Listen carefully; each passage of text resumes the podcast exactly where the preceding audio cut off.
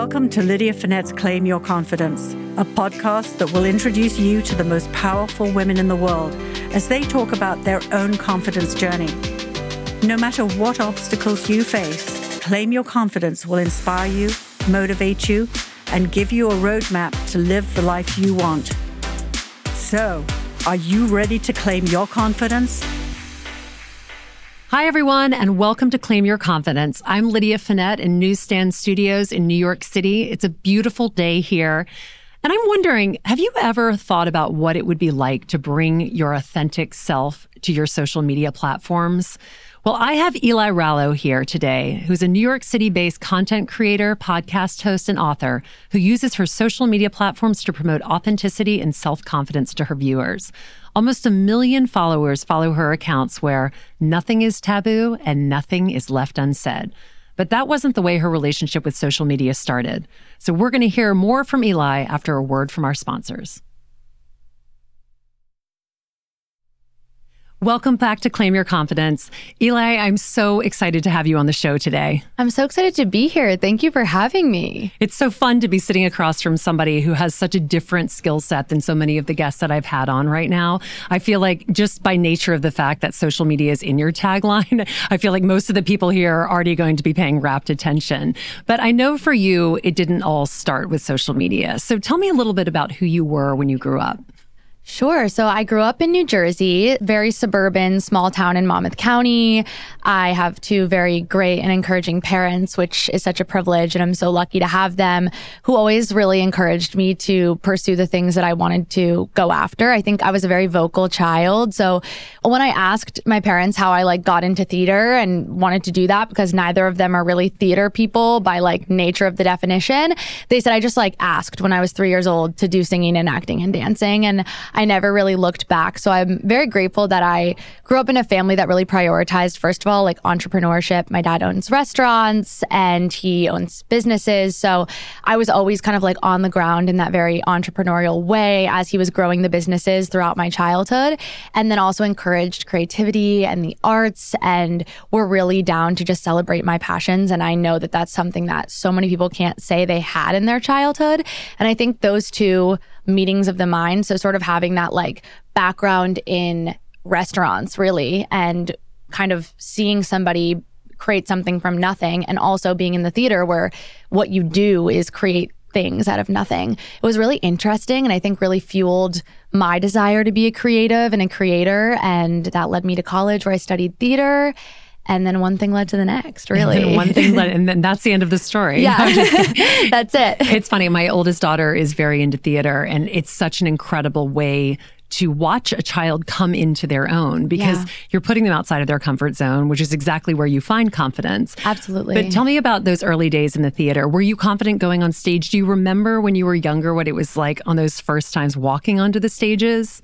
You know, I think what I really loved about the theater is that it's such an accepting place. You know, it really always confuses me when families have rules about kids having to play sports because I can acknowledge like how you can find confidence through athletics and also team building and teamwork and like, you know, doing something as a collaborative team. I don't think that it holds a candle to what you can learn from the arts and specifically theatrical environments. It's just the most welcoming place. So even though I was a pretty, I would say insecure and just like not super self-confident person with like a facade of being super confident throughout my adolescence, I just always felt welcome in theatrical spaces and so I was never afraid to be on stage stage because it was a safe space for me, which is so interesting because I think so many people are like, I have stage fright. I could never get up on stage. Mm-hmm. Mm-hmm. For me, it was like I was creating stories with other people who loved and accepted me. I could be as weird or strange or quirky as I wanted to be with those people and they didn't bat an eye. It yeah. wasn't like walking into middle school or high school where you're the weird kid if you do theater. It was we're all weirdos, but we love that. Yeah. and I think that also being around people from so many walks of life, especially in community theater, because pretty early on I was doing community theater and meeting people who were like waiters and waitresses by day or teachers by day or mm-hmm. people that had children, but their passion was theater. So they were still doing it when they were 30, 40, 50. And back then I was 10 or 9 or 8 years old. Getting to learn from those people was something really, really special. And while I don't remember like the first few times I ever walked on stage, I can't really remember my life without being in and around the theater. It's always been a part of my life and it's never been something that I like slept on or took a step back from. I love that. I love that. I definitely did community theater as a child. I still have horrible memories of being in Oliver Twist, where my brother, my older brother, just had an amazing voice. So he was always sort of cast in the Yeah. lead, and I was like tree three. Um, but in this case, I was an orphan, and mom will be laughing when I say this, but they literally took me to get a bowl cut because it was like serious Yeah. community theater. Dedicated. So I had a true bowl cut to be a boy in orphaning, and I still to this day cannot get a haircut as a result of that. You're like, it ruined my hair Scarred forever. Yeah. but I do agree. And as someone who's on stage literally every night taking auctions, I don't think that there is a better training ground for life than being in the theater because it prepares you for, as you said, everything. And you get to be who you want to be. You also get to discover a lot about who you are. And getting over stage fright is probably the best thing you can do for a kid. So get those kids into the theater. Yes. So the theater took you to college or you just ended up going somewhere? I mean, did you end up minoring or majoring in theater? Yes. So when I was probably a senior in high school or a junior in high school, rather, I realized that I definitely wanted to study theater in some capacity in college. I just couldn't imagine not doing it. And I wasn't a very academic person. I mm-hmm. won't say I'm not smart because, you know, I think it's important to recognize our strengths. And I do think I am smart, but book smart in terms of like math and sciences in school, I just like wasn't interested in it, to be honest. And I've read a quote before that said, like, if your child isn't good at math, but they excel in tennis, hire a tennis coach, not a math tutor. Mm-hmm. You know, lift up your kids in their strengths Yeah. instead of focusing all your time and energy on making them good at things that they either don't like or doesn't come naturally to them. So I got by in those subjects, but the creative arts and then also writing were like the two biggest things for me. Mm-hmm. So I was originally going to go and major in BFA performance, which is like the goal would be to be on Broadway. Yeah. I had like sort of a rude awakening when I was a early senior, so about to start the audition process for like colleges for musical theater, where I realized I'm just not good enough to be a musical theater performer. And I don't say that to be cruel or self-loathing. I just think it was really sort of obvious to me one day. Yeah, I you was realize like, there are tears, right? I just realized like I love this so much, but I am not going to be on Broadway. This is not like my God given talent. Yeah. If there is such a thing, this isn't something that comes supernatural to me. Like I'm killing myself to figure out how to to mixed belt and going to like a million voice lessons every single week. And while Broadway performers do do that, they also have that talent like Yeah. buried within them. they wake them. up and they just Yeah, it's like they, can belt It's gorgeous, it. of Yeah. course. And so I was kind of like, instead of doing that, what if I pivoted and found a way to still be in and around the theater, but did something that I have like a strength in. Mm-hmm. So that's when I found Michigan's program. And Michigan has the best BFA musical theater in the country. Mm-hmm. So I still wanted to go somewhere where the performers were going to be top notch Mm-hmm. because I wanted to be around creative collaborators who are really serious about their craft. Michigan has a program called the Bachelor Theater Art, and it's a catch all for anybody who wants to do theatrical producing, entertainment producing. If you want to like go to law school and be like a theatrical lawyer and entertainment lawyer, you could start there. They have theater education, directing, playwriting, kind of everything. There are even classes for like going to prisons and meeting incarcerated individuals and teaching them about the theater. It's Wow. amazing. Really runs the gamut. It I runs mean, the gamut. From the lawyer to the person who's also in the jails. Like really anything you exactly like Yeah. social justice in theater Yeah. reform in theater it's really beautiful i was like that's where i want to be because Mm-hmm. i will be able to consistently be surrounded by people and i'll be able to write or lead which i realized were my two strengths Mm-hmm. and i feel like my parents were like wow that's really like somehow you like really know yourself as a Yeah, was 17 gonna year old I mean, I feel like people stumble into college without any idea of what they want. And it seems like you've been on a path really since the minute you walked into that theater as an early girl, maybe. Yeah, I think also I my parents, specifically my dad, is like a go-getter. Like I said, mm. he's a business owner and I've watched the trials and tribulations of owning businesses since I was young. He his dad was also a restaurant owner and he worked in his dad's fish market and pizzeria as a kid. And he kind of like had this passion for serving people and for hospitality. And I watched him go from somebody who was like figuring out how to own restaurants when my grandfather passed, all the way up to somebody who I would consider to be a powerhouse in the restaurant and hospitality field. And he just always told me, like, don't take no as an answer. Just like keep going, keep pushing. If you mm-hmm. love something, do it. That was always ingrained in me from him. And so even though I was a very insecure and like not self confident person going into this like college theater environment, the thing that was larger was the knowing that I had to do it and that I would figure out how to develop my own self-confidence and figure out my insecurities but I had I couldn't like walk away from that passion it was like too large. Yeah. And so that was kind of like my journey to getting to college where I studied theater. And it was in college where we see this interesting intersection in your story because this is where social media really comes into your life. So you're 24 years old.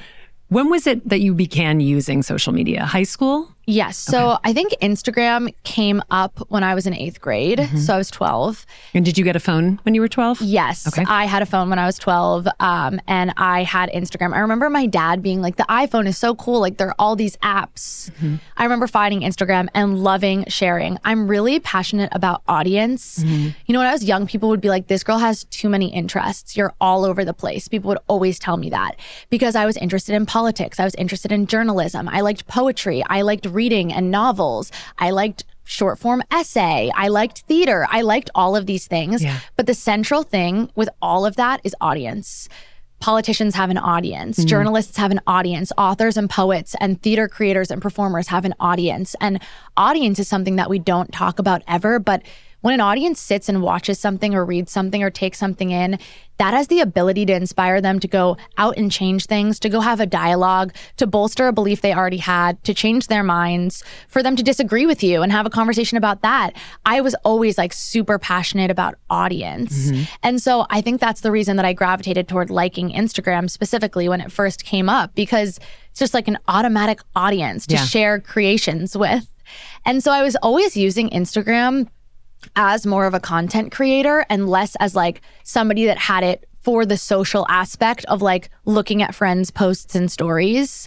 I loved the idea of like creating on the app. So even when I didn't have followers in college, or my followers were like pretty much just Your people in my life, yeah. I was like always on public, always like making a poll on the stories, posting a meme or something funny on the grid. I was just like creative with it. And so TikTok didn't come into my life until far after because I was a senior in college when TikTok like started to become a thing mm-hmm. and I got sent home for COVID. So I wasn't really like doing the TikTok thing then, but Instagram was always part of my life throughout college for sure. And it was during college that you found this very uncomfortable situation with Instagram, right? Where you all of a sudden realized that you were addicted to the likes and to the issue that a lot of people have with Instagram, which is that it's a curation of life. It's not the good, bad, and the ugly. It's really the highlight reel. Yeah, I think that, and I did a TED talk about this at my alma mater at Michigan, where I was just talking about when you aren't a super confident person and you're going through something. And I think for me, what I was going through was the adjustment to freshman year of college. I was not like thriving or mm-hmm. living my best life in the way that I felt like a lot of people online were. Mm-hmm. And obviously, I think at the end of the day, everybody feels the discomforts of that sort of move from high school to college, mm-hmm. but everybody's just posting this highlight reel. And I sort of got sucked into that for a variety of reasons. I was in a toxic relationship. I sort of thought that I should like reinvent myself and not be like the weirdo theater dork anymore. I should like join a sorority and like be a cool girl and like that did not feel comfortable to you. No, that all felt ant- antithetical to who you really terrible, terrible. And I think like part of me thought like this idea that you can reinvent yourself, nobody here knows you, you can be whoever you want, was sort of attractive to me in a way because I was like, okay, like I should, I should do that. And then obviously social media became what I used to like make that happen in a mm-hmm. way because truthfully deep down I was always like the quirky introvert theater dorky writer kid. Yeah. But if I could put out a version of myself online that was like a bit cooler in a way or you know a bit more a bit thinner a bit prettier a bit more hip a bit more trendy then that could like be who i really was essentially especially to people back home or at other schools who weren't with me on a day-to-day basis. So i think i've had like ups and downs with instagram specifically in that way. Did you find that your friends who were watching this all go down on Instagram, would they say anything to you like, huh, that's curious. That's not exactly who I thought you were. Or was it just this was what everyone was doing? So you were just kind of caught up in that wave? I think it was what everybody was doing. I think everybody is like so concerned with themselves, especially when you're 18 years old, you're a freshman in college. Everyone's trying to put out this like amazing like version of what it is because everybody tells you, oh, this is the best four years of your life. So you feel this like very strange pressure to live up to that reality. And so I think that nobody ever said anything because, first of all, it wasn't like explicit. Mm-hmm. And second of all, like I think I was grappling with things that those people might not have even known about me because maybe I was only being my truest self when I was like in theatrical environments and spaces or with my family mm-hmm. or with like one or two close, deep friends. But at that point, everybody else probably thought of me differently because I was sort of like hiding that side of myself or like squashing it down pretty like unintentionally throughout middle and high school. And then when I got to college, I was like, I can continue to push this down. Mm-hmm. And now I really have the chance to blossom into someone else. And that's what I tried to do. And so at some point you deleted Instagram, is that right? I took a break. I had like people in my ear telling me I was like obsessed with social media. Did you feel like that or those were friends telling you that? Friends telling me that, but I understood what they were saying. I certainly liked it more than they did. And I like enjoyed posting and I posted at a larger volume than like anybody else I knew, almost in a way that somebody that like gets paid to do it for a job would. Yeah. And at this point, though, when I was a senior, there was a lot of growth. I think when I was a sophomore, junior, I had this realization that, like, if you're awake for 16 hours a day, hating yourself for 12 of them is not a way to live a life. Like, Right. that's ridiculous and Right. painful and doesn't make sense. And it's something that you're doing to yourself. And I really freed myself from that. And I started to like go all in on the theater stuff, all in on writing for the newspaper, all in on being who I really wanted to be. Like playing to your strengths. Of course. But there was still so much, like, there was still so much growth to be had. You, you never stop growing, but I was maybe like halfway there. And I think in some ways, I was still using social media as that like crutch or facade, even though freshman and sophomore year to senior year is like night and day difference. And so I decided to take this break uh, uh, from social media and kind of like see what happened. And at the same time, I was focusing on this writing piece I was doing for this class about my grandmother, who I never met, and sort of like hunting through history of her and everything. And it was a really interesting time to not be online because I was so like focused in the past and reflecting. But when I got to the other side of it, the only realization I really had about not being online was that I took less photos because I didn't have anywhere to post them. And I was like, okay. That was really the only realization. Otherwise, you felt nothing I felt shifted. because I felt like, okay, well, you can't use this as a crutch, but you still feel those like insecurities or anxieties. Like this isn't preventing you from growing. Maybe it's not helping you, Mm-hmm. but everybody villainizing you liking this because they perceive it as vapid. That's not really your problem. Like you get to decide how you feel about this thing. And so then I was like, you know what? I'm just going to drop the facade. Maybe Mm-hmm. that'll help because I haven't really realized anything else other than the fact that like the facade still exists and like I need to just let go Yeah. of it totally. And so in my TED talk, I talk about this as well. That's when I just was like, F- it, sort of, Yeah. for lack of a better phrase. I'm not, I'm no longer going to continue to put up this facade. And even though I can look back and say it's been way worse, I used to like hyper edit and curate everything I posted. It was all a lie. Yeah. I'm still doing that to some degree, and I should just make this an extension of my brain and my thoughts and me authentically if I can. And I managed to do that. And then soon after was TikTok. So I think it's an interesting thing to reflect on. Yeah. Was there fear when you were starting to put yourself out there? I had this realization that I'm very, very close with my family. And this is something that I know so many people can't say. And I'm so lucky to have my brothers. Like, we're very close. And then I have like two or three like best close friends who are like my people. And then a lot of other friends. And I told myself, like, okay, so what's going to happen if you just drop the bullshit and you're 100% you every single day of your life? You might lose some people, but why would you have wanted those people in your life anyway? Right. Like, if you're getting on this train to go be you, why don't you just focus on the people getting on the train with you and not the people who are like, I'm going to wait at the station because I don't like this? Yeah. And I just realized that, and I always say this, is sort of my mantra if you're doing your best and you're working hard and you're being kind to yourself and others, and someone doesn't like you, that's just like a projection, not a reflection. That's a personality conflict. Not everyone's going to like you. Why would you focus any time, energy, anything on those people when there are people on the train with you who love you? And so I think I was like kind of okay with it because I was like, who cares about them? Yeah. And realistically, there weren't many of them. So It's also interesting too because at the end of the day, if you're dropping the facade, then that's the real you. Who everybody who's surrounding you already is with you because they love that person, right? They're not there because they like the person on Instagram who's wearing the nice dress. Totally. If that's not really who you are. So that sort of intersected with the end of college for you, is that right? And then you were sent home from the pandemic. yes. So tell me about the pandemic because that was really for you a completely defining moment in terms of the career trajectory that you're currently on. Totally. And I think that something that's really interesting that a lot of people might not know about me is that the pandemic looked very different for me and my family than it did for a lot of people because we didn't close the restaurants. And obviously, the restaurants were under restriction. They're in New Jersey. Mm-hmm. So we closed some of our restaurants because we had six at the time, but we were working every single day. I was masked up working. There was about between 10 and 15 people at all three of our restaurants in New Jersey. And th- that was the core crew because we couldn't have more than 10 to 15 people because that complicates things with the virus, obviously. Right. So, on a day to day basis, I'm at one of the restaurants, my brothers are at another restaurant, my parents are at another restaurant, and we're just doing whatever we can. Like all hands on all deck. All hands on deck. I was running to go orders. We had never done delivery before. I'm driving the delivery car, cashier, whatever happens. Okay, every single day there's a new rule or a rule is taken away or new regulation or how do we get this or how do we do that? It was really crazy. And obviously, did I have the hardest time? Absolutely not. In no way am I saying that. Luckily, knock on wood, I never got COVID in the past three years, yeah. and my family was healthy and safe, and the restaurants ended up okay. But it was really interesting because my POV of the pandemic was not sitting inside doing nothing. Yeah. And I wish it was. Like a lot of people, I think, got to really like focus on certain things about themselves. It was every day at work, and then after work, since we had our like quarantine pods with the people that we worked with, we would just like hang out or people would come to my house from the restaurants and we would eat and drink and listen to music and dance and have fun.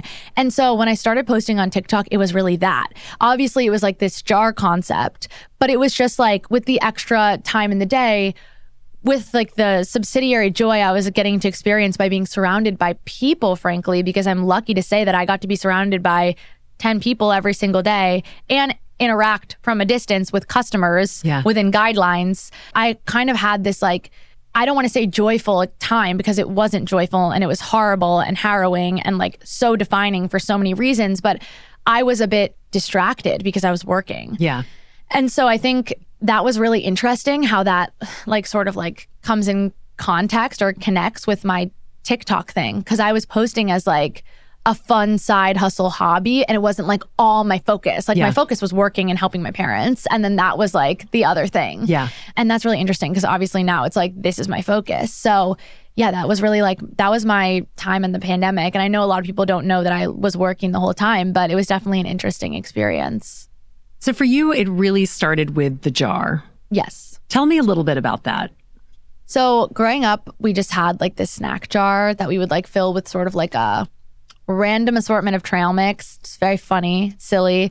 My brothers and I had all gotten back from work one day, pandemic, and we were like, okay, like, what are we going to do tonight? Because we wanted to like watch something, open wine, whatever it was. We're like, oh, let's like refill the jar. I was getting a handle on TikTok as like a funny thing. I would like make fun videos to send to my friends and be like, oh, I made this for us, but it was never on public.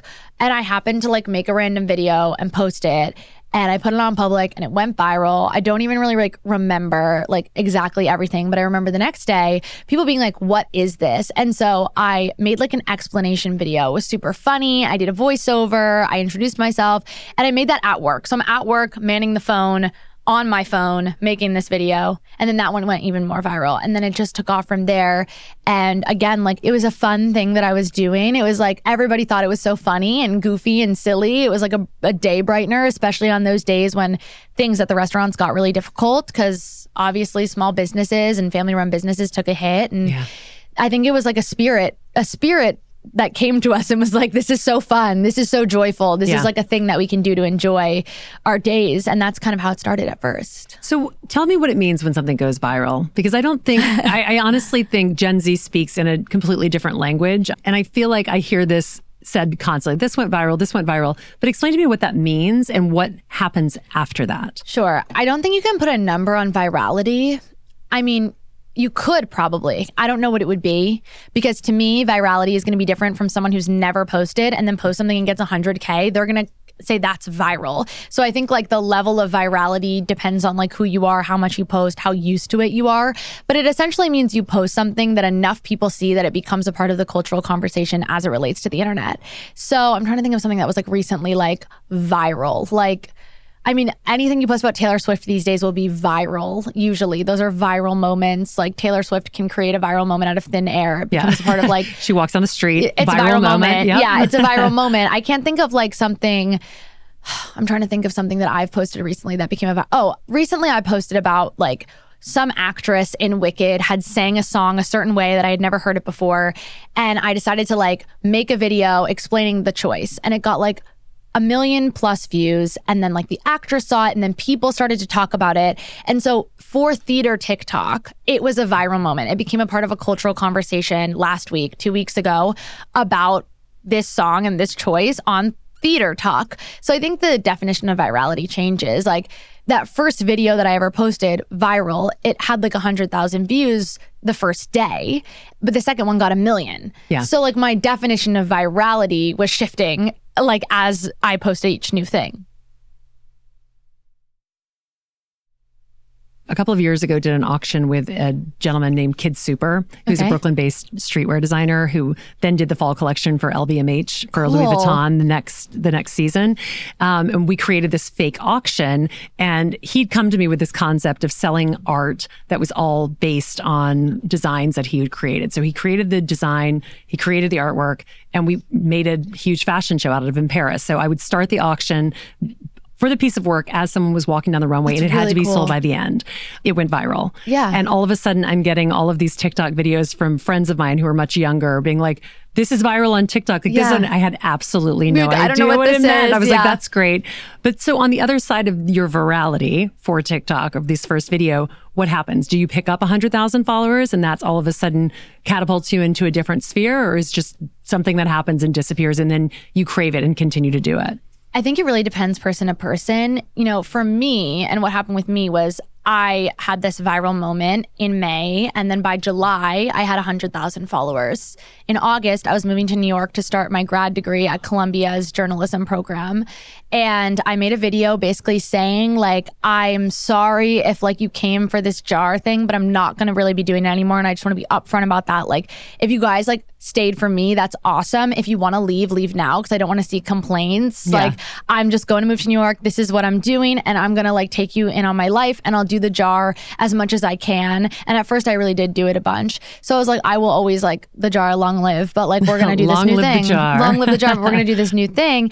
And I think that I jumped from like 100,000 followers to like 120,000 followers. Like somehow that video was really like, it, it was taken very well. And mm-hmm. people were like, we just like you. So we're going to hang out with you now, which I'm so lucky to have. So I went to grad school. And I think when I graduated grad school, I had like 200,000 followers. Mm-hmm. It was still a total hobby. And back then, I graduated grad school almost two and a half years ago.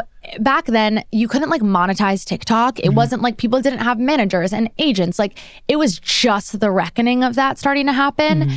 And 200,000 followers didn't seem like enough to do any of that. So I got my full time job in journalism. I was working doing that. And I started to post these like rules videos and more like advice centered content on Instagram and TikTok. And that bolstered me up to like 300,000 followers. So that's like, then I was there.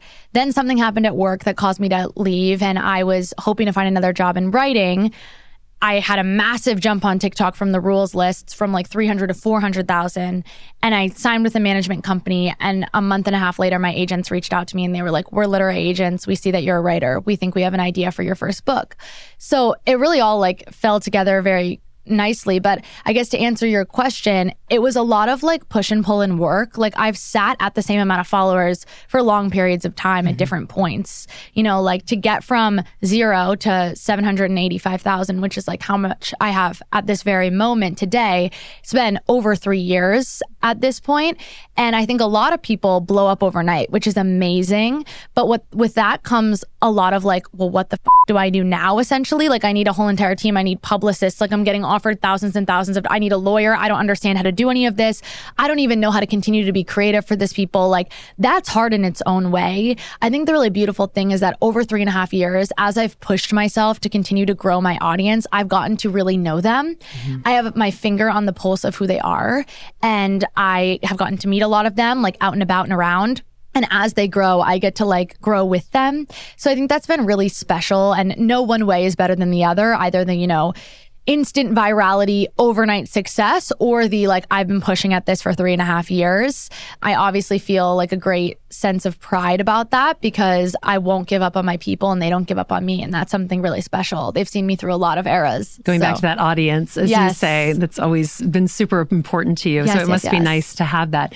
What does it feel like on the flip side of that, knowing that there are that many people watching what you're doing and watching that content? I mean, it's an interesting time right now on social media because it's very easy to say the wrong thing, especially in the current environment. So, how are you careful? What do you do? What do you say to yourself as you're about to post something? Or is this just something where you're like, I am who I am and I'm going to go out there and do what I think is right? You know, I think it's a bit of a mix. I have to remind myself like how many people it truly is. Mm-hmm. I went to un- the University of Michigan. The Michigan Big House fits about 115,000 people. So my audience is seven times of the Big House. So I try to imagine what it felt like to stand there on a Saturday game day with all of those people and all of that noise and imagine it times seven.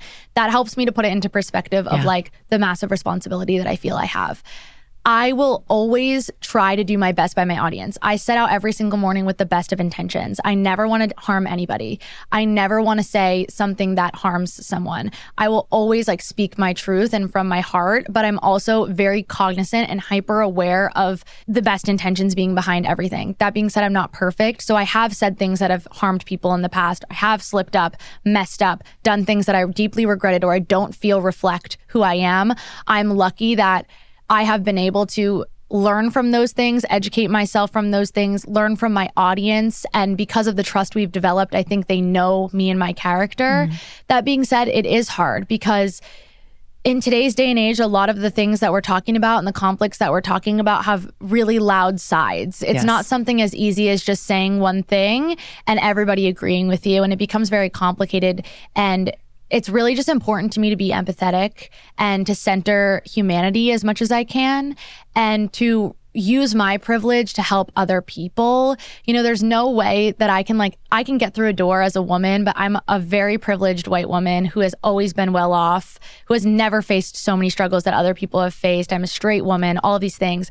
So when I open a door, I'm always going to plant myself firmly at that door and get as many other people through it. Mm-hmm. That's always been my philosophy. But again, I'm not perfect. So it is challenging. And I think it, I talk about it a lot in therapy because when you're trying your best and you're actually focused on doing what's right and you mess up, it sucks. It's Yeah. a terrible feeling. Yeah. And it should be a terrible feeling Yeah. because you messed up.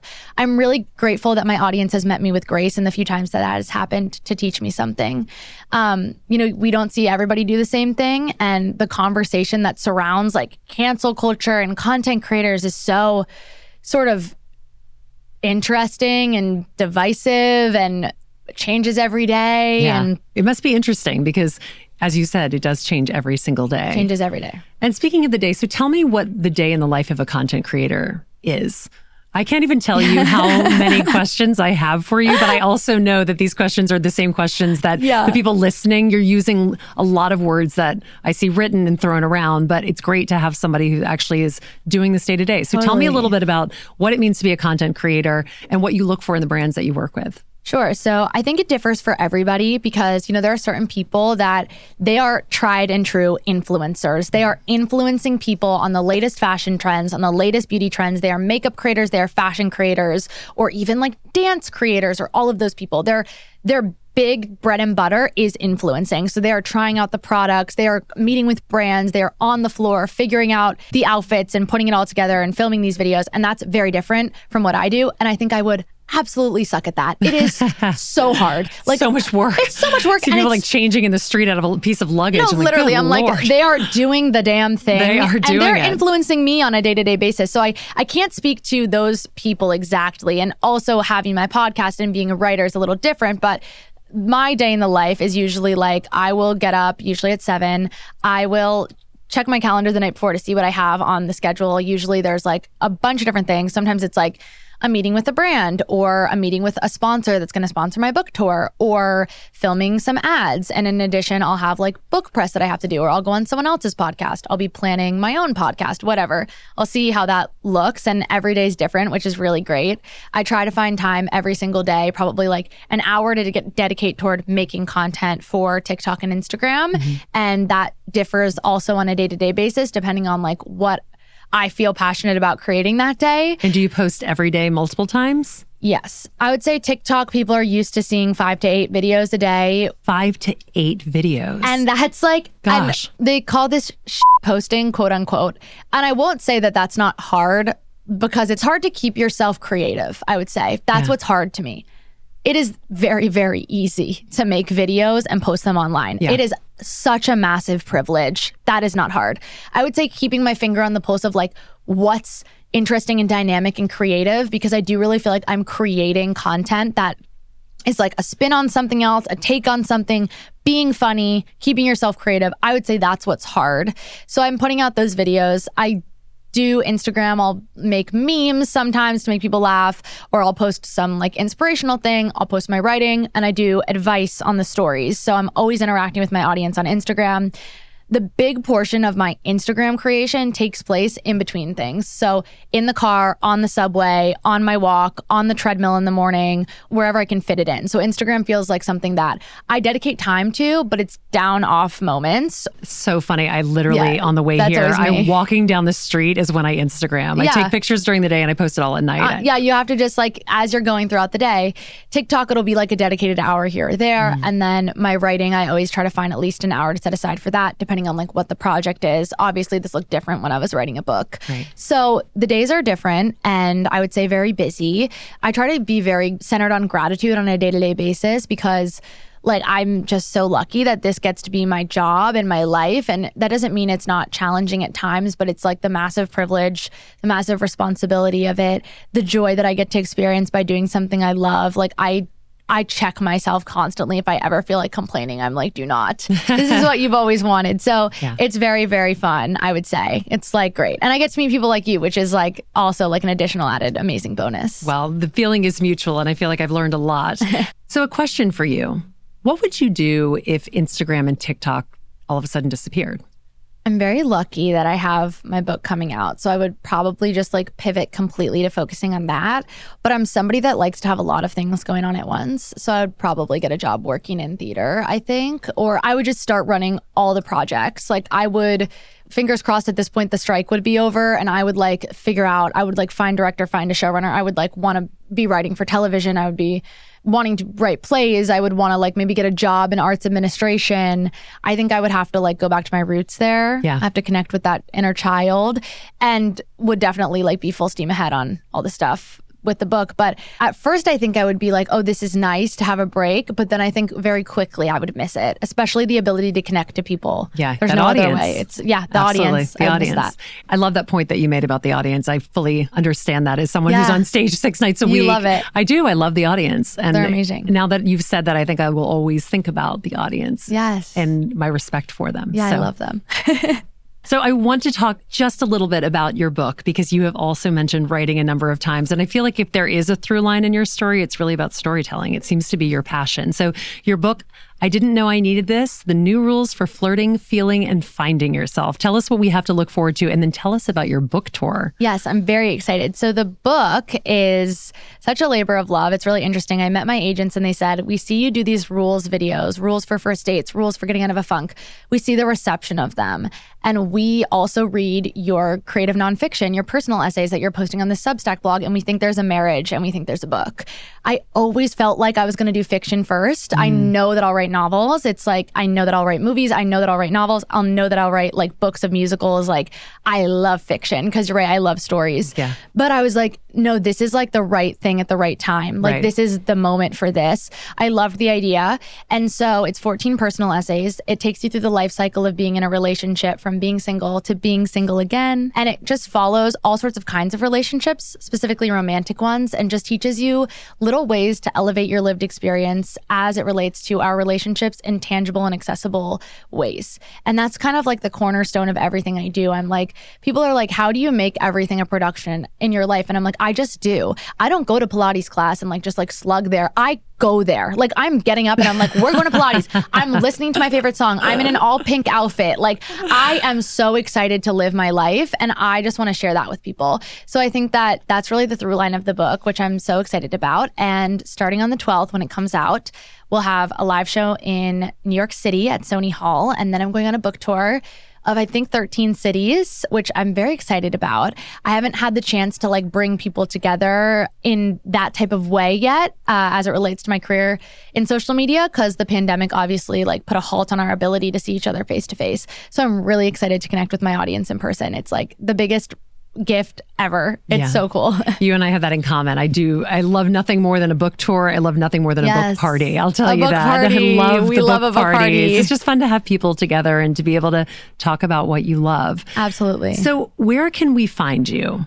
Yes. So you can find all of the information about the book tour, about pre ordering the book internationally or nationally at the theelirallo.com. Very easy to find. My Instagram is eli.rallo. TikTok is just Eli Rallo. And you can find all the information for my podcast on my Instagram. So that's all there. And that's, I think, everything.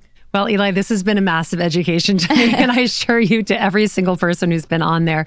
I want to ask you one more thing okay. about confidence. You obviously come across as a very confident person, and you've been through quite a lot at the age of 24. Where are you confidence wise now? You know, I would say it's really interesting because I feel like I'm the type of person that I'll look in the mirror and be like, that's somebody that I like to see. And I haven't always felt that way. And I'm very sure of myself and who I am.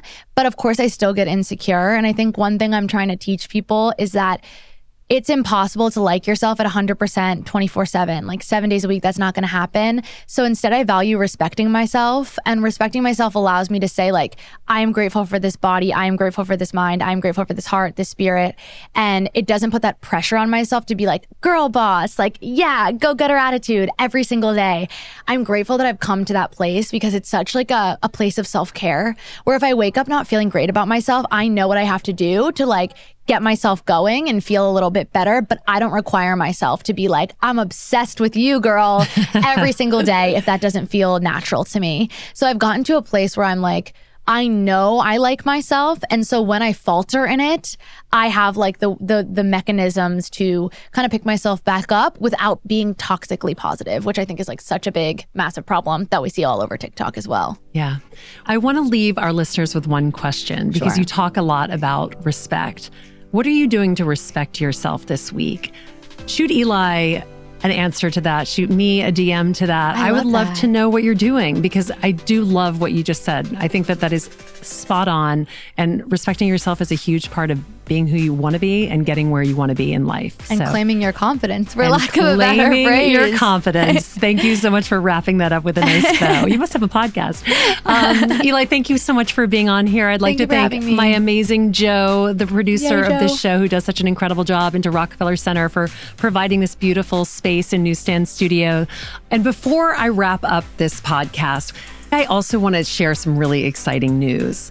I want to give you guys a teaser for season two. As you guys know, I have two brothers and a really strong father who have had a huge influence over the course of my life, as has my mother and my sister. One thing I know, having grown up with that family dynamic, is that women do not have the corner on insecurity and we're not the only ones who struggle with confidence. And so I thought it might be fun to mix up season two a little bit and invite one of my really good guy friends to kick off the season in order to talk a little bit about the confidence journey. Season two, which starts at the beginning of February, kicks off with Henrik Lundqvist. He was the goalie for the New York Rangers. He is an incredible man, but in addition to that, he was at the top of his game when he found out that his heart condition was never going to allow him to play hockey again. So I have a million questions I want to ask him. I know that you guys are going to really enjoy this, and I cannot wait to introduce a whole new series of guests as we embark on season two of Claim Your Confidence. I'm Lydia Fenet. Tune in again next Tuesday when I'll have another wonderful guest. But in the meantime, Eli, thank you for being here. Thank you so much. Bye, guys.